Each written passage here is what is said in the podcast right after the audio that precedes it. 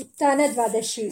ಕಾರ್ತಿಕ ಮಾಸದ ಪ್ರಾಮುಖ್ಯ, ಕಾರ್ತಿಕ ಮಾಸದ ಹಬ್ಬಗಳಲ್ಲಿ ಅತ್ಯಂತ ಪ್ರಸಿದ್ಧವಾದುದು ಉತ್ಥಾನ ದ್ವಾದಶಿ. ಕಾರ್ತಿಕೆ ಜ್ಞಾನಸಿದ್ಧಿ ಸ್ಯಾತ್.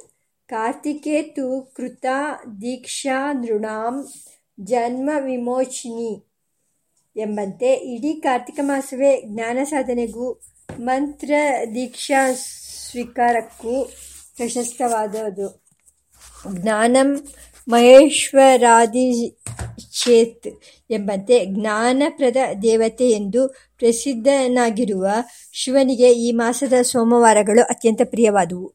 ಕಾರ್ತಿಕ ಶುಕ್ಲ ನವಮಿಯು ವಿಷ್ಣು ತ್ರಿರಾರ್ಥ ವ್ರತಕ್ಕೆ ನಿಯತವಾದ ಕಾಲ. ಕಾರ್ತಿಕ ಶುಕ್ಲ ಚತುರ್ದಶಿಯು ವೈಕುಂಠ ಚತುರ್ದಶಿಯೆಂದು ವೈಕುಂಠ ನಾರಾಯಣನ ಆರಾಧನೆಗೂ ವಿಶ್ವೇಶ್ವರನ ಪ್ರತಿಷ್ಠಾ ದಿನವೆಂದು ಶಿವನ ಆರಾಧನೆಗೂ ಪ್ರಶಸ್ತವಾಗಿದೆ. ಕಾರ್ತಿಕ ಪೂರ್ಣಿಮೆಯು ಮತ್ಸ್ಯಾವತಾರ ದಿನವೆಂದು ನಾರಾಯಣನ ಪೂಜೆಗೂ ತ್ರಿಪುರೋತ್ಸವ ದಿನವೆಂದು ಶಿವನ ಆರಾಧನೆಗೂ ಶ್ರೇಷ್ಠವಾಗಿದೆ. ಪೌರ್ಣಮಾಸ್ಯಾಂ ತು ಸಂಧ್ಯಾಯಾಂ ಕರ್ತವ್ಯಸ್ತ್ರಿಪುರೋತ್ಸವಃ ಭಾರ್ಗವಾರ್ಚನದೀಪಿಕಾ ವರಾನ್ ದತ್ವಾ ಯತೋ ವಿಷ್ಣುರ್ಮತ್ಸ್ಯರೂಪ್ಯಭವಂತತಃ ತಸ್ಯಾಂ ದತ್ತಂ ಹುತಂ ಜಪ್ತಂ ತದವ್ಯಯ ಫಲಂ ಭವೇತ್ ಕಾರ್ತಿಕ ಅಮಾವಾಸ್ಯೆಯೆಂದು ದೀಪೋತ್ಸವವನ್ನು ಮಾಡುವ ರೂಢಿಯು ಕೆಲವು ಕಡೆ ಇದೆ।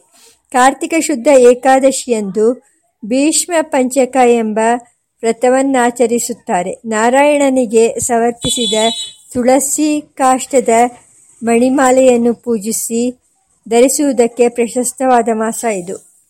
ನಿವೇದ್ಯ ಕೇಶವೇ ಮಾಲಾಂ ತುಳಸಿ ಕಾಷ್ಟ ಸಂಭವಾಂ ತುಳಸಿ ಕಾಷ್ಟ ಸಂಭೂತೆ ಮಾಲೆ ಕೃಷ್ಣ ಜನಪ್ರಿಯೆ ಬೀಬರ್ಮಿ ತ್ವಾಮಹಂ ಕಂಠೆ ಕುರುಮಾಂ ಕೃಷ್ಣವಲ್ಲಭಂ. ಕಾರ್ತಿಕ ಶುಕ್ಲ ದ್ವಾದಶಿ ಮತ್ತು ಪೂರ್ಣಿಮೆಗಳು ಪವಿತ್ರವಾದ ಮನ್ವಾದಿಗಳು ಆಗಿವೆ. ಹೀಗೆ ಭಕ್ತಿ ಜ್ಞಾನ ಸಾಧಕರಿಗೆ ಪ್ರಶಸ್ತವಾಗಿರುವ ಕಾರ್ತಿಕ ಮಾಸದಲ್ಲಿಯೂ ಅತ್ಯಂತ ವಿಖ್ಯಾತವಾಗಿರುವ ದಿನ ಉತ್ಥಾನ ದ್ವಾದಶಿ ನಾಮಧೇಯ. ಈ ದಿವಸವನ್ನು ಉತ್ಥಾನ ದ್ವಾದಶಿ ಎಂದು ಇದರ ಹಿಂದಿನ ದಿನವನ್ನು ಪ್ರಬೋಧಿನಿ ಅಥವಾ ದೇವೋತ್ತಾಪಿನಿ ಹಿಂದಿ ಭಾಷೆಯಲ್ಲಿ ದೇವಟನ್ ಅಥವಾ ಡಿಟವನ್ ಏಕಾದಶಿ ಎಂದು ಕರೆಯುತ್ತಾರೆ. ಉತ್ಥಾನ ಎಂದರೆ ಏಳುವುದು. ಇಲ್ಲಿ ನಿದ್ರೆಯಿಂದ ಏಳುವುದು ಎಂದರ್ಥ. ನಾರಾಯಣನು ತನ್ನ ನಿದ್ರಾಮುದ್ರೆಯನ್ನು ಬಿಟ್ಟು ಎಚ್ಚರಿಕೆ ಹೊಂದುವ ಮುದ್ರೆಯನ್ನು ಭಕ್ತರಿಗೆ ತೋರಿಸುವ ದ್ವಾದಶಿ ತಿಥಿಯ ದಿನವಾದ್ದರಿಂದ ಇದು ಉತ್ಥಾನ ದ್ವಾದಶಿ ಎನಿಸಿತು. ಪ್ರಬೋಧನ ಎಂದರೆ ಎಚ್ಚರಗೊಳಿಸುವುದು, ಉತ್ತಾಪನ ಎಂದರೆ ಎಬ್ಬಿಸುವುದು. ಭಕ್ತರು ಭಗವಂತನಿಗೆ ಸುಪ್ರಭಾತ ಮಂಗಳವನ್ನು ಹೇಳಿ ಎಬ್ಬಿಸುವ, ಎದ್ದೇಳಲು ಪ್ರಾರ್ಥಿಸುವ ದಿವಸವು ಪ್ರಬೋಧಿನಿ ಅಥವಾ ಉತ್ತಾಪಿನಿ ತಿಥಿ. ಈ ಏಳಿಸುವ ಸೇವೆಯನ್ನು ಕೆಲವರು ಏಕಾದಶಿ ಎಂದು, ಕೆಲವರು ದ್ವಾದಶಿಯೆಂದು ಆಚರಿಸುತ್ತಾರೆ. ಪರಮಾತ್ಮನು ಪಾಲ್ಗಡಲಿನಲ್ಲಿ ತನ್ನ ಸುಖಶಯನದಿಂದ ಏಳುವ ದಿನವಾದ್ದರಿಂದ ಕ್ಷೀರಾಬ್ಧಿ ವ್ರತ ಎಂದು ಇದನ್ನು ಕಳೆಯುವುದುಂಟು. ಹಬ್ಬವನ್ನು ಎಂದು ಆಚರಿಸಬೇಕು. ರೇವತಿ ನಕ್ಷತ್ರದ ಯೋಗವಿಲ್ಲದಿರುವ ಕಾರ್ತಿಕ ಶುದ್ಧ ದ್ವಾದಶಿಯಲ್ಲಿ ಉತ್ಸವಾಂಗವಾದ ಪಾರಣೆಯನ್ನು ಆಚರಿಸಬೇಕು. ಅಥವಾ ರೇವತಿ ನಕ್ಷತ್ರ ಯೋಗವು ಇಲ್ಲದೆಯೇ ಇರುವ ದ್ವಾದಶಿ ಸಿಕ್ಕದಿದ್ದರೆ ರೇವತಿಯ ನಾಲ್ಕನೆಯ ಪಾದವನ್ನಾದರೂ ಬಿಡಬೇಕು. ಆಚರಣೆಯ ವಿಧಿವಿಧಾನಗಳು. ಈ ಹಬ್ಬದ ಆಚರಣೆಯು ವಿಧ ವಿಧವಾಗಿ ಸಂಕ್ಷಿಪ್ತವಾಗಿ ಮತ್ತು ವಿಸ್ತಾರವಾಗಿ ದೇಶದ ಬೇರೆ ಬೇರೆ ಕಡೆಗಳಲ್ಲಿ ಆಚರಿಸಲ್ಪಡುತ್ತದೆ. ಆದರೆ ಎಲ್ಲದರಲ್ಲಿಯೂ ಸಾಮಾನ್ಯವಾಗಿ ಬರುವ ವಿಧಿಗಳು ವಿಷ್ಣುವಿನ ಪೂಜೆ ಮತ್ತು ವಿಷ್ಣುವಿನೊಡನೆ ಧಾತ್ರಿ ನೆಲ್ಲಿಯ ಗಿಡ ಸಹಿತವಾದ ತುಳಸಿಯ ಪೂಜೆ. ಏಕಾದಶ್ಯಾಂ ತು ಶುಕ್ಲಾಯಾಂ ಕಾರ್ತಿಕೇ ಮಾಸಿ ಕೇಶವಂ ಪ್ರಸುಪ್ತಂ ಬೋಧಯೇದ್ರಾತ್ರೌ ಶ್ರದ್ಧಾಭಕ್ತಿಸಮನ್ವಿತಃ ಪಾರಣಾಹೇ ಪೂರ್ವರಾತ್ರೇ ಘಂಟಾದೀನ್ವಾದಯೇನ್ಮುಹುಃ ನಿರ್ಣಯ ಸಿಂಧು ಎಂಬ ಧರ್ಮಶಾಸ್ತ್ರ ಸಂಗ್ರಹ ಗ್ರಂಥವು ಪೂಜಾ ವಿಧಿಯನ್ನು ಹೀಗೆ ನಿರೂಪಿಸುತ್ತದೆ. ಕಾರ್ತಿಕ ಶುದ್ಧ ಏಕಾದಶಿಯಂದು ಏಕಾದಶಿ ವ್ರತವನ್ನು ವ್ರತವನ್ನಾಚರಿಸಿ ಪ್ರಾತಃಕಾಲ ಕುಂಭದಾನ ಮಾಡಬೇಕು. ಪ್ರಾರ್ಥದತ್ವ ಶುಭಾನ್ ಕುಂಭಾನ್ ಪ್ರಯಾತಿ ಹರಿಮಂದಿರಂ. ಆ ಏಕಾದಶಿಯಂದು ಸೋಮವಾರ ಮತ್ತು ಉತ್ತರಾಷಾಢ ನಕ್ಷತ್ರ ಸೇರಿದ್ದರೆ ತುಂಬ ಪ್ರಶಸ್ತ. ಶ್ರದ್ಧಾಭಕ್ತಿಪೂರ್ವಕವಾಗಿ ಕೇಶವಸ್ವಾಮಿಯನ್ನು ಏಕಾದಶಿ ರಾತ್ರಿಯಂದೇ ಎಬ್ಬಿಸಬೇಕು ಎಂದು ಕೆಲವರು ಹೇಳುತ್ತಾರೆ. ದ್ವಾದಶಿಯಂದು ಎಬ್ಬಿಸಬೇಕು ಎಂದು ಕೆಲವರ ಮತ. ಆಯಾ ದೇಶಾಚಾರಕ್ಕೆ ಅನುಗುಣವಾಗಿ ಮಾಡಬಹುದು. ಇದಂ ವಿಷ್ಣುರ್ ವಿಚಕ್ರಮೇ ಎಂಬ ಮಂತ್ರದಿಂದ ನಾರಾಯಣನನ್ನು ಎಬ್ಬಿಸಬೇಕು. ಓ ಬ್ರಹ್ಮೇಂದ್ರ ರುದ್ರಾಗ್ನಿ ಕುಬೇರ ಸೂರ್ಯ ಸೋಮಾದಿರ್ ಸೋಮಾದಿರ್ವಂದಿತ ವಂದನೀಯ ಬುದ್ಧಸ್ಯಸ್ವ ದೇವೇಶ ಜಗನ್ನಿವಾಸ ಮಂತ್ರಪ್ರಭಾವೇಣ ಸುಖೇನ ದೇವ. ಇಯಂ ತು ದ್ವಾದಶೀ ದೇವ ಪ್ರಬೋಧಾರ್ಥಂ ವಿನಿರ್ಮಿತ. ತ್ವಯೈವ ಸರ್ವಲೋಕಾನಾಂ ಹಿತಾರ್ಥಂ ಶೇಷಶಾಯಿನ. ಉತ್ತಿಷ್ಟೋತ್ತಿಷ್ಟ ಗೋವಿಂದ ತ್ಯಜ ನಿದ್ರಾಂ ಜಗತ್ಪತೆ. ತ್ವಯಿ ಸುಪ್ತೆ ಜಗನ್ನಾಥ ಜಗತ್ಸುಪ್ತಂ ಭವೇದಿದಂ ಉತ್ತಿತೆ ಚೇಷ್ಟತೆ ಸರ್ವಂ ಉತ್ತಿಷ್ಟೋತ್ತಿಷ್ಟ ಮಾಧವ ಉತ್ತಿಷ್ಟೋತ್ತಿಷ್ಟ ಗೋವಿಂದ, ಉತ್ತಿಷ್ಟ ಗರುಡಧ್ವಜ, ಉತ್ತಿಷ್ಟ ಕಮಲಾಕಾಂತ. ತ್ರೈಲೋಕ್ಯಂ ಮಂಗಳಂ ಕುರು. ಗತಾಮೇಘ ವಿಯಚ್ಚೈವ. ನಿರ್ಮಲಂ ನಿರ್ಮಲಾ ದಿಶಃ ಶಾರದಾನಿ ಚ ಪುಷ್ಪಾಣಿ. ಗೃಹಾಣ ಮಮ ಕೇಶವ, ಬ್ರಹ್ಮ, ಇಂದ್ರ, ರುದ್ರ, ಅಗ್ನಿ, ಕುಬೇರ, ಸೂರ್ಯ, ಸೋಮನೆ ಮುಂತಾದ ದೇವರಿಂದ ವಂದಿತನೂ, ವಂದನೀಯನೂ ಆಗಿರುವ ಓ ದೇವ, ದೇವೇಶನೇ, ಎಚ್ಚರಗೊಳ್ಳು. ಜಗನ್ನಿವಾಸನೆ, ಮಂತ್ರದ ಪ್ರಭಾವದಿಂದ ಸುಖವಾಗಿ ಎಚ್ಚರಗೊಳ್ಳು. ಶೇಷಶಾಹಿಯಾದ ನೀನೆ, ಎಲ್ಲ ಜಗತ್ತಿನ ಹಿತಕ್ಕಾಗಿ, ಈ ದ್ವಾದಶಿಯನ್ನು ನಿನ್ನ ಎಚ್ಚರಕ್ಕಾಗಿ ನಿರ್ಮಾಣ ಮಾಡಿದ್ದೀಯೇ. ಏಳು ಏಳು ಗೋವಿಂದ ನಿದ್ರೆಯನ್ನು ಬಿಡು ಜಗದೊಡೆಯ. ನೀನು ನಿದ್ರಿಸಿದರೆ ಈ ಜಗತ್ತಿಗೆಲ್ಲ ನಿದ್ದೆಯಾಗುವುದಯ್ಯ ಜಗತ್ಪತಿ. ನೀನು ಎಚ್ಚೆತ್ತರೆ ಜಗತ್ತು ತನ್ನ ತನ್ನ ಕೆಲಸದಲ್ಲಿ ತೊಡಗುತ್ತದೆ. ಜಡವನ್ನು ಆಡಿಸುವ ಚೈತನ್ಯ ನೀನು. ಏಳೇಳು ಲಕ್ಷ್ಮಿ ರಮಣ, ಮೋಡಗಳು ಹೊರಟು ಹೋದವು. ಆಕಾಶ ನಿರ್ಮಲವಾಯಿತು. ಎಲ್ಲ ದಿಕ್ಕುಗಳು ನಿರ್ಮಲವಾದುವು. ನಾನು ಸಮರ್ಪಿಸುವ ಈ ಶರತ್ಕಾಲದ ಪುಷ್ಪಗಳನ್ನು ಸ್ವೀಕರಿಸು ಕೇಶವ ಎಂಬ ಶ್ಲೋಕಗಳಿಂದಲೂ ಸ್ವಾಮಿಗೆ ಸುಪ್ರಭಾತವನ್ನು ಪ್ರಾರ್ಥಿಸಬೇಕು. ಭಗವಂತನ ಎದುರಿಗೆ ಚಾತುರ್ಮಾಸ್ಯ ವ್ರತಕ್ಕೆ ಸಮಾಪ್ತಿ ಮಂಗಲವನ್ನು ಮಾಡಬೇಕು. ನಾನು ಮಾಡಿದ ಈ ಚಾತುರ್ಮಾಸ್ಯ ವ್ರತವು ನಿನಗೆ ಪ್ರೀತಿಕರವಾಗಲಿ. ಇದರಲ್ಲಿ ಉಂಟಾಗಿರುವ ಕುಂದುಕೊರತೆಗಳು ನಿನ್ನ ಅನುಗ್ರಹದಿಂದ ಪರಿಪೂರ್ಣವಾಗಲಿ ಓ ಪ್ರಭುವೇ ಜನಾರ್ದನ. ಇದಂ ವ್ರತಂ ಮಯಾ ದೇವ ಕೃತಂ ಪ್ರೀತ್ಯೈ ತವ ಪ್ರಭೋ ನ್ಯೂನಂ ಸಂಪೂರ್ಣತಾಂ ಯಾತು ತ್ವತ್ ಪ್ರಸಾದ ಜನಾರ್ದನ ಏಕಾದಶಿಯ ರಾತ್ರಿ ಒಂದು ಕುಂಭದಲ್ಲಿ ಉದ್ದಿನಕಾಳಿನ ಪ್ರಮಾಣದ ಚಿನ್ನದ ಮತ್ಸ್ಯಮೂರ್ತಿಗೆ ಪಂಚಾಮೃತದಿಂದ ಅಭಿಷೇಕ ಮಾಡಿ ಕುಂಕುಮ ಕೇಸರಿ ಪೀತಾಂಬರ ಮುಂತಾದವುಗಳಿಂದ ಪೂಜಿಸಿ ಮತ್ಸ್ಯಾದಿ ದಶಾವತಾರಗಳನ್ನು ಪೂಜಿಸಿ ಜಾಗರಣೆ ಮಾಡಿ ಪ್ರಾತಃ ಕಾಲದ ಮೇಲೆ ಎಲ್ಲ ದೇವರನ್ನು, ಆಚಾರ್ಯರನ್ನು ಪೂಜೆ ಮಾಡಿ, ಜಗದಾದಿರ್, ಜಗದ್ರೂಪ, ಜಗದಾದಿರನಾದಿಮಾನ್, ಜಗದಾದ್ಯೋ, ಜಗದ್ಯೋನಿಹಿ, ಪ್ರಿಯತಾಂ ಮೇ ಜನಾರ್ದನ, ಜಗತ್ತಿಗೆ ಆದಿಯು ಜಗದ್ರೂಪನು, ಆದಿಹಿತನು, ಜಗತ್ತಿಗೆ ಆರ್ಯನು, ಜಗತ್ತಿಗೆ ಯೋನಿಯೂ ಆಗಿರುವ ಜನಾರ್ದನನು ನನ್ನಲ್ಲಿ ಪ್ರೀತಿಗೊಳ್ಳಲಿ. ಎಂದು ಸ್ತುತಿಸಿ, ನಮಸ್ಕರಿಸಿ, ದಕ್ಷಿಣೆಯನ್ನು ಕೊಟ್ಟು ಬ್ರಾಹ್ಮಣರನ್ನು ಪೂಜಿಸಬೇಕು. ಎಚ್ಚರಗೊಂಡ ದೇವರನ್ನು ದಡತದಲ್ಲಿ ವಿಜಯ ಮಾಡಿಸಿ, ವಾದ್ಯ ಸಮೇತವಾಗಿ ರಾಜನು ಮೆರವಣಿಗೆ ಮಾಡಿಸಬೇಕು. ಚಾತುರ್ಮಾಸ್ಯದ ತಿಂಗಳುಗಳಲ್ಲಿ ಯಾವ ಯಾವ ಪದಾರ್ಥಗಳ ಬಗ್ಗೆ ನಿಯಮವನ್ನು ಆಚರಿಸಿದ್ದನೋ, ಅದನ್ನು ಬ್ರಾಹ್ಮಣರಿಗೆ ತಿಳಿಸಿ, ದಕ್ಷಿಣೆ ಸಹಿತವಾಗಿ ಆ ದ್ರವ್ಯಗಳನ್ನು ದಾನ ಮಾಡಬೇಕು. ಚಾತುರ್ಮಾಸ್ಯ ವ್ರತಾನಾಂ ಸಮಾಪ್ತಿ ಕಾರ್ತಿಕೇ ಸ್ಮೃತ. ಕಾರ್ತಿಕೇ ಶುಕ್ಲಪಕ್ಷೇ ತು ದ್ವಾದಶ್ಯಾಂ ತತ್ಸಮಾಪಯೇತ್. ಶುಕ್ರಾರ್ಸ್ತವಾಗಿದ್ದರೂ ಆಚರಿಸಬೇಕಾದ ಪೂಜೆ ಇದು. ಅಶೌಚ ಬಂದಿದ್ದರೆ ಪೂಜೆಯನ್ನು ಇತರರಿಂದ ಮಾಡಿಸಬೇಕು. ಇದಲ್ಲದೆ ನೆಲ್ಲಿಯ ಮರದ ಮೂಲದಲ್ಲಿ ದೇವದೇವನನ್ನು ಹೇಗೆ ಪೂಜಿಸಬೇಕು ಎಂಬುದನ್ನು ಧರ್ಮಸಿಂಧು ವಿವರಿಸುತ್ತದೆ. ಆರ್ಘ್ಯವನ್ನು ಸ್ವೀಕರಿಸು ಭಗವಂತ ಸರ್ವಕಾಮಗಳನ್ನು ಅನುಗ್ರಹಿಸು. ನನ್ನ ಸಂತತಿಯು ಅಕ್ಷಯವಾಗಲಿ. ನಿನಗೆ ನಮೋ ನಮಃ ಓ ದಾಮೋದರ. ಆರ್ಯಂ ಗೃಹಾಣ ಭಗವಾನ್. ಸರ್ವಕಾಮಪ್ರದೋ ಭವ. ಅಕ್ಷಯ ಸಂತತಿರ್ಮೇಸ್ತು. ದಾಮೋದರ ನಮೋಸ್ತುತೆ ಎಂದು ಷೋಡಶೋಪಚಾರ ಪೂಜೆಗಳಿಂದ ಆರಾಧಿಸಲ್ಪಟ್ಟ ದೇವದೇವನಿಗೆ ಆರ್ಘ್ಯವನ್ನು ಸಮರ್ಪಿಸಬೇಕು. ದಾತ್ರಿಯನ್ನು ದಾತ್ರಿ ದೇವಿಯಿಂದ ಅಧಿಷ್ಠಿತವಾದ ನೆಲ್ಲಿಯ ಮರವನ್ನು ಗಂಧ ಪುಷ್ಪಾದಿಗಳಿಂದ ಪೂಜಿಸಿ ಧಾತ್ರಿ, ಶಾಂತಿ, ಮೇಧ, ಪ್ರಕೃತಿ ವಿಷ್ಣುಪತ್ನಿ ಮಹಾಲಕ್ಷ್ಮಿ, ರಮ್ಯ, ಕಮಲಾ, ಇಂದಿರಾ, ಲೋಕಮಾತ, ಕಲ್ಯಾಣಿ, ಕಮನೀಯ, ಸಾವಿತ್ರಿ ಜಗದ್ದಾತ್ರಿ ಗಾಯತ್ರಿ, ಸು, ಸುಧೃತಿ, ಅವ್ಯಕ್ತ, ವಿಶ್ವರೂಪ, ಸುರೂಪ, ಅಬ್ಧಿಭವ ಎಂಬ ನಾಮಾವಳಿಗಳಿಂದ ಆ ದೇವಿಯನ್ನು ಅರ್ಚಿಸಬೇಕು. ಪ್ರಾಚೀನ ವಿಧಿಯಲ್ಲಿ ಧಾತ್ರಿ ಸಸ್ಯದ ಮೂಲದಲ್ಲಿ ಪಿತೃಗಳಿಗೆ ತರ್ಪಣವನ್ನು ಕೊಡಬೇಕು. ಪಿತಾ ಪಿತಾಮಹಾಶಾನ್ಯೇ ಅಪುತ್ರ ಯೇ ಚ ಗೋತ್ರಿಣ. ತೇ ಪಿಬಂತು ಮಯಾ ದತ್ತಂ ಧಾತ್ರಿ ಮೂಲೇಕ್ಷಯಂ ಪಯಃ ಎಂಬುದು ತರ್ಪಣ ಮಂತ್ರ. ಸರ್ವ ದೇವ ನಿವಾಸಿನಿಯಾದ ಓ ದೇವಿಯೇ ದಾಮೋದರ ನಿವಾಸಿನಿಯಾದ ನಿನಗೆ ನಮಿಸಿದೆವು. ಓ ದಾತ್ರಿ, ಈ ಸೂತ್ರದಿಂದ ನಿನ್ನನ್ನು ಕಟ್ಟುತ್ತೇನೆ.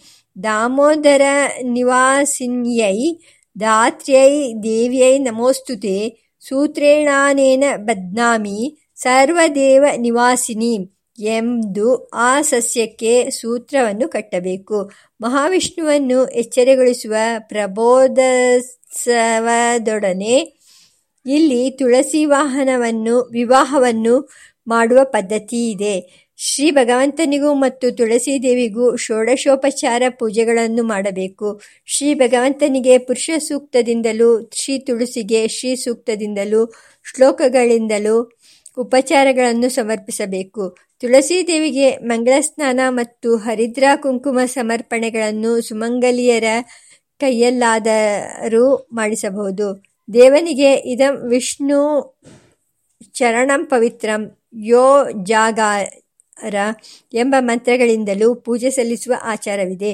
ತುಳಸಿಯ ಎದುರಿಗೆ ಶ್ರೀಕೃಷ್ಣನ ಪ್ರತಿಮೆಯನ್ನಿರಿಸಿ ಮಧ್ಯದ ಅಂತರಪಟವನ್ನು ಹಿಡಿದು ಮಂಗಳಾಷ್ಟಕ ಪದ್ಯಗಳನ್ನು ಪಠಿಸಿ ಅಂತರಪಟವನ್ನು ತೆಗೆದು ಆದ್ರಾಕ್ಷತೆಗಳನ್ನು ಇಬ್ಬರ ಮೇಲೂ ಸಮರ್ಪಿಸಿ ದಾಮೋದರನ ಕೈಯಲ್ಲಿ ತುಳಸಿಯನ್ನು ಇಟ್ಟು ಕನಕ ಸಂಪನ್ನೆಯಾಗಿ ಕನಕಾಭರಣಗಳಿಂದ ಕೂಡಿದ ಈ ತುಳಸೀದೇವಿಯನ್ನು ವಿಷ್ಣುವೇ ಆಗಿರುವ ನಿನಗೆ ಬ್ರಹ್ಮಲೋಕ ಪ್ರಾಪ್ತಿಗಾಗಿ ದಾನ ಮಾಡುತ್ತಿದ್ದೇನೆ. ದೇವೀಂ ಕನಕ ಸಂಪನ್ನಾಂ ಕನಕಾಭರಣೈರ್ಯುತಾಂ ದಾಸ್ಯಾಮಿ ವಿಷ್ಣುವೇ ತುಭ್ಯಂ ಬ್ರಹ್ಮಲೋಕ ಜಿಗೀಷಯ ಎಂದು ಶೋಭನಾಕ್ಷತೆ ಜಲಗಳೊಡನೆ ದೇವರಿಗೆ ಆಕೆಯನ್ನು ದಾನ ಮಾಡಬೇಕು. ಈ ದೇವಿಯನ್ನು ನೀನು ಪ್ರತಿ, ಪ್ರತಿಗ್ರಹಿಸಬೇಕು ಎಂದು ದೇವರನ್ನು ಪ್ರಾರ್ಥಿಸಬೇಕು. ತುಳಸಿಗೆ ದೇವರ ಹಸ್ತಸ್ಪರ್ಶವನ್ನು ಮಾಡಿಸಿ, ಕ ಇದಂ ಕಸ್ಮ ಅದಾತ್ ಮುಂತಾದ ವಿವಾಹ ಮಂತ್ರಗಳನ್ನು ಪಠಿಸಬೇಕು. ಓ ತುಳಸಿ ದೇವಿಯೇ, ನನ್ನ ಎದುರಿಗೆ ನೀನು, ನನ್ನ ಪಾರ್ಶ್ವದಲ್ಲಿ ನೀನು ನನ್ನ ಹಿಂದೆ ನೀನು ಇರುವವಳಾಗು. ನಿನ್ನ ದಾನದಿಂದ ನನಗೆ ಮೋಕ್ಷ ಪ್ರಾಪ್ತಿಯಾಗಲಿ. ತ್ವಂ ದೇವಿ ಮೇ ಗ್ರತೋ ಭೂಯಾಹ. ತುಳಸೀದೇವಿ ಪಾರ್ಶ್ವತಃ. ದೇವಿ ತ್ವಂ ಪೃಷ್ಠತೋ ಭೂಯಾಹ. ತ್ವದಾನಾತ್ಮೋಕ್ಷ ಮಾಪ್ನುಯಾಂ ಎಂದು ಪ್ರಾರ್ಥಿಸಿ ದಾನ ಸಾದ್ಗುಣ್ಯಕ್ಕಾಗಿ ದಕ್ಷಿಣೆಯನ್ನು ಸಮರ್ಪಿಸಬೇಕು. ಶಾಂತಿ ಸೂಕ್ತಗಳನ್ನು, ವಿಷ್ಣು ಸೂಕ್ತಗಳನ್ನು ಪಠಿಸಬೇಕು. ತುಳಸಿ ಸಹಿತನಾದ ಮಹಾವಿಷ್ಣುವಿಗೆ ಮಹಾಮಂಗಳಾರತಿಯನ್ನು ಮಾಡಿ ಪರಿವಾರ ಸಮೇತನಾದ ಯಜಮಾನನನ್ನು ನಾಲ್ಕು ಬಾರಿ ಪ್ರದಕ್ಷಿಣೆ ಮಾಡಬೇಕು. ಬ್ರಾಹ್ಮಣರಿಗೆ ದಕ್ಷಿಣೆಯನ್ನು ಸಮರ್ಪಿಸಿ ಸಂಕಲ್ಪ ಮಾಡಿ ಯಥಾಶಕ್ತಿ ಭೋಜನವನ್ನು ಮಾಡಿಸಬೇಕು. ಬ್ರಹ್ಮ ವೈವರ್ತ ಪುರಾಣೋಕ್ತ ವಿಧಿಯಿಂದ ಆ ತುಳಸಿ ಸಹಿತ ಶ್ರೀಕೃಷ್ಣನಿಗೆ ಒದಗಿ ಬಂದಿರುವ ದ್ರವ್ಯ ಮತ್ತು ನಿಯಮಗಳಿಂದ ಯಥಾಶಕ್ತಿ ಷೋಡೋಪಚಾರ ಪೂಜೆಗಳನ್ನು ಮಾಡುವುದಾಗಿ ಸಂಕಲ್ಪಿಸಿ ಕಳಶ ಪೂಜೆ, ಶ್ರೀ ಗಣಪತಿ ಪೂಜೆಗಳನ್ನು ಮಾಡಿ ಪ್ರತಿಮೆಯಲ್ಲಿ ಪ್ರಾಣ ಪ್ರತಿಷ್ಠೆ ಮಾಡಿ ತುಳಸಿ ವೃಕ್ಷ ಮೂಲದಲ್ಲಿ ತುಳಸಿ ಸಹಿತ ಶ್ರೀಕೃಷ್ಣನನ್ನು ಆವಾಹಿಸಿ ಸ್ಥಾಪಿಸಿ ಪುರುಷ ಸೂಕ್ತ ಶ್ರೀ ಸೂಕ್ತ ಮಂತ್ರಗಳಿಂದಲೂ, ಉಪಚಾರ ಶ್ಲೋಕಗಳಿಂದಲೂ, ಷೋಡಶೋಪಚಾರ ಪೂಜೆಗಳನ್ನು ಸಮರ್ಪಿಸುವ ವಿಧಿಯೂ ಇದೆ. ಪೂಜೆಯಲ್ಲಿ ಶ್ರೀಕೃಷ್ಣನಿಗೂ ಶ್ರೀ ತುಳಸೀದೇವಿಗೂ ಅಂಗಪೂಜೆ, ಅಷ್ಟೋತ್ತರ ಪೂಜೆಗಳನ್ನು ಸಲ್ಲಿಸಬೇಕು. ಆಚರಿಸಿದ ಕರ್ಮವನ್ನು ಭಗವಂತ, ಭಗವತಿಯರಿಗೆ ಸಮರ್ಪಿಸಬೇಕು. ಧಾತ್ರೀದೇವಿ ನೆಲ್ಲಿಯ ಮರದ ಅಧಿಷ್ಠಾತೃ ದೇವತೆಗೂ, ಶ್ರೀ ತುಳಸೀದೇವಿಗೂ ತುಳಸಿ ಸಸ್ಯದ ಅಧಿಷ್ಠಾತೃ ದೇವತೆಗೂ ಅವರು ಲಕ್ಷ್ಮೀದೇವಿಯ ವಿಭೂತಿಗಳೆಂದು ಭಾವಿಸಿ ಪೂಜೆ ಸಲ್ಲಿಸಬೇಕು. ಅವರಿಗೆ ಪ್ರತ್ಯೇಕವಾಗಿ ಮಾತ್ರವಲ್ಲದೆ ಶ್ರೀಕೃಷ್ಣ ಸಹಿತ ರೂಪದಲ್ಲೂ ಪೂಜೆ ಸಲ್ಲಿಸಬೇಕು. ಹೊಸ ನೆಲ್ಲಿಕಾಯಿಯಿಂದ ಕೂಡಿದ ನೆಲ್ಲಿಯ ಕೊಂಬೆಯೊಡನೆ ತುಳಸಿ ಗಿಡವನ್ನು ಸೇರಿಸಿ ಮಧ್ಯದಲ್ಲಿ ಶ್ರೀಕೃಷ್ಣನ ವಿಗ್ರಹವನ್ನಿಟ್ಟು ಪೂಜಿಸುವ ಪದ್ಧತಿಯೂ ಇದೆ. ಪೂಜೆಯಲ್ಲಿ ದೀಪವನ್ನು ಹತ್ತಿಸುವಾಗ ನೆಲ್ಲಿಯ ಕಾಯನ್ನು ಬಟ್ಟಲನ್ನಾಗಿ ಮಾಡಿಕೊಂಡು ಅದರಲ್ಲಿ ಹಸುವಿನ ತುಪ್ಪವನ್ನು ಹಾಕಿ ದೀಪ ಹಚ್ಚುವುದು ತುಂಬ ಶ್ರೇಷ್ಠ. ಹಸುವಿನ ತುಪ್ಪ ದೊರೆಯದಿದ್ದರೆ ಎಳ್ಳೆಣ್ಣೆಯ ದೀಪವನ್ನು ಹಚ್ಚಿಸುವ ವಾಡಿಕೆ ಇದೆ. ಪ್ರಾತಃಕಾಲದಲ್ಲಿ ಪೂಜೆ ಪಾರಣೆಗಳನ್ನು ಮುಗಿಸಿಕೊಂಡು ಸಂಜೆ ತುಳಸಿ ಪೂಜೆ, ತುಳಸಿ ವಿವಾಹಗಳನ್ನು ಮಾಡುವ ಪದ್ಧತಿಯೂ ಇದೆ. ಕಾರ್ತಿಕ ಶುದ್ಧ ಏಕಾದಶಿಯಲ್ಲಿ ಐದು ದಿನಗಳ ಕಾಲ ಭೀಷ್ಮ ಪಂಚಕ ವ್ರತವನ್ನು ಆಚರಿಸುತ್ತಾರೆ. ಅದಕ್ಕೆ ಮೌನಿಯಾಗಿ ಪಂಚಾಮೃತಗಳಿಂದಲೂ ಪಂಚಗವ್ಯಗಳಿಂದಲೂ ವಿಷ್ಣುವಿಗೆ ಅಭಿಷೇಕ ಮಾಡಿ ಪೂಜಿಸಿ ಪಾಯಸವನ್ನು ನಿವೇದನ ಮಾಡಿ ದ್ವಾದಶಾಕ್ಷರ ಮಹಾಮಂತ್ರವನ್ನು ಅಥವಾ ಷಡಕ್ಷರ ಮಹಾಮಂತ್ರವನ್ನು ಜಪಿಸಬೇಕು. ಐದು ದಿವಸವು ಬ್ರಹ್ಮಚರ್ಯದಲ್ಲಿದ್ದು ಮುನಿಗಳಿಗೆ ಯೋಗ್ಯವಾದ ಅನ್ನವನ್ನು ಭೋಜನ ಮಾಡುತ್ತಾ ಭೀಷ್ಮನಿಗೆ ಆರ್ಯವನ್ನು ಸಮರ್ಪಿಸಬೇಕು. ಸತ್ಯವ್ರತಾಯ ಶುಚಿಯೇ ಗಾಂಗೇಯಾಯ ಮಹಾತ್ಮನೆ ಭೀಷ್ಮಾಯೈ ತದ್ದದಾಮ್ಯಗ್ರ್ಯಂ. ಆಜನ್ಮ ಬ್ರಹ್ಮಚಾರಿಣೆ ವೈಯಾಗ್ರಪದ್ಯ ಗೋತ್ರಾಯ ಎಂದು ಪ್ರಾಚೀನಾವಿತಿಯಲ್ಲಿ ಈ ತರ್ಪಣವನ್ನು ಸಮರ್ಪಿಸಬೇಕು. ಈ ವ್ರತವು ಉತ್ಥಾನ ದ್ವಾದಶಿ ದ್ವೇಷದಲ್ಲಿಯೂ ಬರುವುದರಿಂದ ಅದನ್ನು ಇಲ್ಲಿ ಸೇರಿಸಿದೆ. ಈ ಆಚರಣೆಗೆ ಸಂಬಂಧಪಟ್ಟ ಕೆಲವು ಮುಖ್ಯವಾದ ಪ್ರಶ್ನೋತ್ತರಗಳನ್ನು ಉಲ್ಲೇಖಿಸುತ್ತೇವೆ. ಉತ್ಥಾನ ದ್ವಾದಶಿ ಎಂಬ ಪದಕ್ಕೆ ಭಗವಂತನಾದ ವಿಷ್ಣುವು ನಿದ್ರೆಯಿಂದ ಎದ್ದೇಳುವ ದ್ವಾದಶಿ ತಿಥಿ ಎಂದು ಅರ್ಥವನ್ನು ಹೇಳಿ ಅದಕ್ಕೆ ತಕ್ಕಂತೆ ಆ ದೇವನಿಗೆ ಸುಪ್ರಭಾತ ಮಂಗಲವನ್ನು ಪ್ರಾರ್ಥಿಸುವ ಪೂಜಾ ವಿಧಿಯನ್ನು ರೂಪಿಸಿದೆವು. ಭಗವಂತನು ಎಚ್ಚರಗೊಳ್ಳುವ ದಿನ ಅದು ಎಂದರೆ ಅದಕ್ಕೆ ಹಿಂದೆ ಭಗವಂತನು ನಿದ್ರಿಸುತ್ತಿದ್ದ ಎಂಬ ಅಭಿಪ್ರಾಯ ಬರುತ್ತದೆ. ಈ ಅಭಿಪ್ರಾಯವು ಸರಿಯೇ? ಸರಿಯಾಗಿದೆ. ಇದಕ್ಕೆ ಹಿಂದೆ ಚಾತುರ್ಮಾಸ್ಯ ಎಂದು ಕರೆಯಲ್ಪಡುವ ನಾಲ್ಕು ತಿಂಗಳಲ್ಲಿ ಭಗವಂತನು ನಿದ್ರೆಯನ್ನು ಅಲಂಕರಿಸಿದ್ದಾನೆ ಎಂಬ ಭಾವನೆಯ ಮೇಲೆಯೇ ಅವನಿಗೆ ಮೇಲ್ಕಂಡ ದಿನದಲ್ಲಿ ಸುಪ್ರಭಾತವನ್ನು ಪ್ರಾರ್ಥಿಸಲಾಗಿದೆ. ಹಾಗೆ ಭಗವಂತನು ನಾಲ್ಕು ತಿಂಗಳ ಕಾಲ ನಿಜವಾಗಿಯೂ ನಿದ್ರೆಯನ್ನು ಮಾಡಿದ್ದರೆ ಆ ಸಮಯದಲ್ಲಿ ಜಗತ್ತಿನ ವ್ಯಾಪಾರ ಹೇಗೆ ನಡೆಯಿತು? ಜಗತ್ತಿನ ಎಲ್ಲ ವ್ಯಾಪಾರಿಗಳಿಗೂ ಭಗವಂತನೇ ಕಾರಣನಲ್ಲವೇ? ಭಗವಂತನ ಅಧ್ಯಕ್ಷತೆಯಲ್ಲಿ ಅವನ ಪ್ರೇರಣೆಯಂತೆ ಪ್ರಕೃತಿಯ ಎಲ್ಲ ವ್ಯಾಪಾರಗಳು ನಡೆಯುತ್ತವೆ ಎಂಬುದರಲ್ಲಿ ಸಂಶಯವಿಲ್ಲ. ಪ್ರಕೃತದಲ್ಲಿ ಭಗವಂತನು ಯಾವುದೋ ಕಾರಣದಿಂದ ನಿದ್ರೆಯಲ್ಲಿರುವಂತೆ ಕಂಡರೂ ಆತನ ಆಜ್ಞೆಯನ್ನು, ಆತನು ಕೊಟ್ಟಿರುವ ಶಕ್ತಿಯನ್ನು ನ ಪಡೆದ ಪ್ರಕೃತಿ ದೇವಿಯೇ ಜಗತ್ತಿನ ವ್ಯಾಪಾರಗಳನ್ನು ಆ ಸಮಯದಲ್ಲಿ ನಿರ್ವಹಿಸ, ನಿರ್ವಹಿಸಬಹುದು. ಇದರಲ್ಲಿ ವಿರೋಧವೇನೂ ಇಲ್ಲ. ಪ್ರಕೃತಿಗೆ ಪ್ರೇರಣೆಯನ್ನು, ಕೆಲಸವನ್ನು ನಿರ್ವಹಿಸುವ ಶಕ್ತಿಯನ್ನು ಭಗವಂತನು ಕೊಡುವನೆಂಬುದು ಒಪ್ಪೋಣ. ಆದರೆ ಭಗವಂತನು ಆ ಸಮಯದಲ್ಲಿ ನಿಜವಾಗಿಯೂ ನಿದ್ರೆ ಮಾಡುತ್ತಿದ್ದಾನೆ ಎಂಬುದು ಪ್ರಶ್ನೆ. ನಿದ್ರೆ ಮಾಡುವಾಗ ನಮಗೆ ಯಾವ ನೆನಪು ಇರುವುದಿಲ್ಲ. ಹಿಂದಿನ ಸಂಕಲ್ಪಗಳ ಸ್ಮೃತಿ ಇರುವುದಿಲ್ಲ. ಯಾವ ಲೋಕ ವ್ಯಾಪಾರವೂ ತಿಳಿಯುವುದಿಲ್ಲ. ಭಗವಂತನಿಗೂ ನಿದ್ರೆ ಬಂದಿದ್ದರೆ ಅವನಿಗೆ ಜಗತ್ತಿನ ರಕ್ಷಣೆಯ ಹೊಣೆ, ಜಗತ್ತಿನ ಸ್ಥಿತಿ ಎಲ್ಲವೂ ಮರೆತು ಹೋಗಿರುವುದೇ. ಭಗವಂತನ ನಿದ್ರೆಯನ್ನು ಪ್ರಾಕೃತರಾದ ಜೀವಿಗಳ ನಿದ್ರೆಗೆ ಹೋಲಿಸುವುದು ಸರಿಯಲ್ಲ. ಅದು ವಿಶಿಷ್ಟವಾದ ನಿದ್ರೆ. ಜಗತ್ತಿನ ರಕ್ಷಣೆಯ ವಿಷಯದಲ್ಲಿ ಎಚ್ಚರವಾಗಿಯೇ ಇದ್ದು ಭಗವಂತನು ಆಗ ನಿದ್ರೆಯ ಮುದ್ರೆಯನ್ನು ತೋರಿಸುತ್ತಾನೆ. ಅದಕ್ಕೆ ಭಕ್ತರು ಆ ನಿದ್ರೆಯ ಭಂಗಿಯನ್ನು ನಿದ್ರಾಂ ಮುದ್ರಾಂ ನಿಖಿಲ ಜಗತಿ ರಕ್ಷಣೆ ಜಾಗರೂಕಾಂ ಎಂದು ವರ್ಣಿಸಿರುವುದು. ಆ ನಿದ್ರೆಯಲ್ಲಿ ಮರೆವಿಲ್ಲ, ಮೋಹವಿಲ್ಲ, ಜಾಡ್ಯವಿಲ್ಲ, ಅಜ್ಞಾನದ ಲವಲೇಶವೂ ಇಲ್ಲ, ಯಾವ ವಿಕಾರವೂ ಇಲ್ಲ. ನವೈಲೇಶ ಲೇಷೇನಾಪಿ ಪ್ರಸರತಿ ತಮೋ ನಾತ್ರ ವಿಕೃತಿ ನ ಮೋಹೋ ನೋ ಜಾಡ್ಯಂ ಆ ನಿದ್ರೆಯಲ್ಲಿ ಪ್ರಾಕೃತ ಜೀವಿಗಳ ನಿದ್ರೆಯಲ್ಲಿ ಆಗುವಂತೆ ದೇಹದ ಕಾಂತಿಯು ಕುಂದುವುದಿಲ್ಲ. ಅನುಪಮವಾದ ಸೌಂದರ್ಯ ಲಾವಣ್ಯ ಸಂಪತ್ತಿನಿಂದಲೇ ಅವನ ದಿವ್ಯಮಂಗಳ ವಿಗ್ರಹವು ಆಗ ಕಂಗೊಳಿಸುತ್ತದೆ. ಅದಕ್ಕೆ ನಿದ್ರಾಮುದ್ರಾಭಿರಾಮಂ ಎಂದು ಜ್ಞಾನಿಗಳು ಆ ದಿವ್ಯ ಭಂಗಿಯನ್ನು ವರ್ಣಿಸಿರುವುದು. ವಾಸ್ತವವಾಗಿ ಅದು ಪ್ರಕೃತಿವಶದಿಂದ ಬಂದ ನಿದ್ರೆಯೇ ಅಲ್ಲ. ಪರಮಾತ್ಮನು ತನ್ನ ಸಂಕಲ್ಪದಿಂದ ಸ್ವೀಕರಿಸಿರುವ ನಿದ್ರೆಯ ಭಂಗಿಯಷ್ಟೇ. ಅದು ನಿಜವಾಗಿಯೂ ನಿದ್ರೆಯಾಗಿದ್ದರೆ ಆ ಸಮಯದಲ್ಲಿ ನಾವು ಅವನಿಗೆ ಮಾಡುವ ಪೂಜೆ ಪ್ರಾರ್ಥನೆಗಳು ಅವನಿಗೆ ತಿಳಿಯುವುದಾದರೂ ಹೇಗೆ? ಭಗವಂತನು ತನ್ನ ಆ ನಿದ್ರೆಯ ಭಂಗಿಯನ್ನು ಏಕೆ ತೋರಿಸಬೇಕು? ಭಕ್ತರಲ್ಲಿ ರುಚಿಭೇದ, ಸ್ಥಿತಿಭೇದ ಇತ್ಯಾದಿ ವೈವಿಧ್ಯ ಇರುವುದರಿಂದ ಆ ಮುದ್ರೆಯನ್ನು ಅವನು ಸ್ವೀಕರಿಸಬೇಕಾಗುತ್ತದೆ. ಅವನು ಕುಳಿತಿರುವ ಭಂಗಿಯಲ್ಲಿ ಅವನನ್ನು ಕಂಡು ಆನಂದಿಸುವವರು ಕೆಲವರು, ನಿಂತಿರುವ ಮುದ್ರೆಯಲ್ಲಿ ನೋಡಿ ಆನಂದಿಸುವವರು ಹಲವರು. ಹಾಗೆಯೇ ನಿದ್ರೆಯ ಮುದ್ರೆಯಲ್ಲಿ ಅವನನ್ನು ನೋಡಿ ಆನಂದಿಸುವ ಭಕ್ತರು ಉಂಟು. ಅವರ ಅನುಗ್ರಹಕ್ಕಾಗಿ ಸ್ವಾಮಿಯು ಆ ನಿದ್ರಾವಂಬಿಕೆಯನ್ನು ಅವರಿಗೆ ತೋರಿಸುತ್ತಾನೆ. ಭಂಗಿ ಭೇದ ಭವತೋ ಧ್ಯಾನಾನಂದಾಯ ವಿವಿಧಭಕ್ತಾನಾಂ ಅವನಿಗೆ ನಿದ್ರಾಮುದ್ರೆಯಲ್ಲಿ ಜಾಡ್ಯ ಮುಂತಾದವುಗಳು ಇಲ್ಲ ಎನ್ನುವುದಕ್ಕೆ ಶಾಸ್ತ್ರಾಧಾರವಿದೆಯೇ? ವಸ್ತುಸ್ಥಿತಿಯ ಆ ನಿರೂಪಣೆಯೇ ಶಾಸ್ತ್ರ. ಜ್ಞಾನಿಗಳ ಅನುಭವದಿಂದ ಅದು ತಿಳಿಯಲ್ಪಡಬೇಕು. ಶ್ರೀ ಪಾಂಚರಾತ್ರಾಗಮವು ಆ ನಿದ್ರೆಯ ವಿಶೇಷತೆಯನ್ನು ಹೀಗೆ ವರ್ಣಿಸುತ್ತದೆ. ಭಗವಂತನು ನಿದ್ರೆಯ ಮುದ್ರೆಯನ್ನು ಸೇವಿಸುತ್ತಿದ್ದರೂ ಅವನಿಗೆ ಜಾಡ್ಯವಿಲ್ಲ. ಪ್ರಕೃತಿಪರವಶರಾಗಿ ಮನಸ್ಸಿನ ಮಾಲಿನ್ಯವನ್ನು ಹೊಂದುವ ಜೀವಿಗಳ ನಿದ್ರೆಯಂತಲ್ಲ ಅವನ ನಿದ್ರೆ. ವಾಸ್ತವವಾಗಿ ಅವನು ಸದಾ ಎಚ್ಚರವಾಗಿಯೇ ಇರುವವನು. ಸರ್ವಜ್ಞ, ನಿತ್ಯ, ಅಜ, ಪರಮೇಶ್ವರ. ನಿದ್ರೆಯೇ ಮುಂತಾದವು ಅವನಿಗೆ ಅಧೀನವೇ ಹೊರತು ಅವನು ಅವುಗಳಿಗೆ ವಶನಾಗುವವನಲ್ಲ.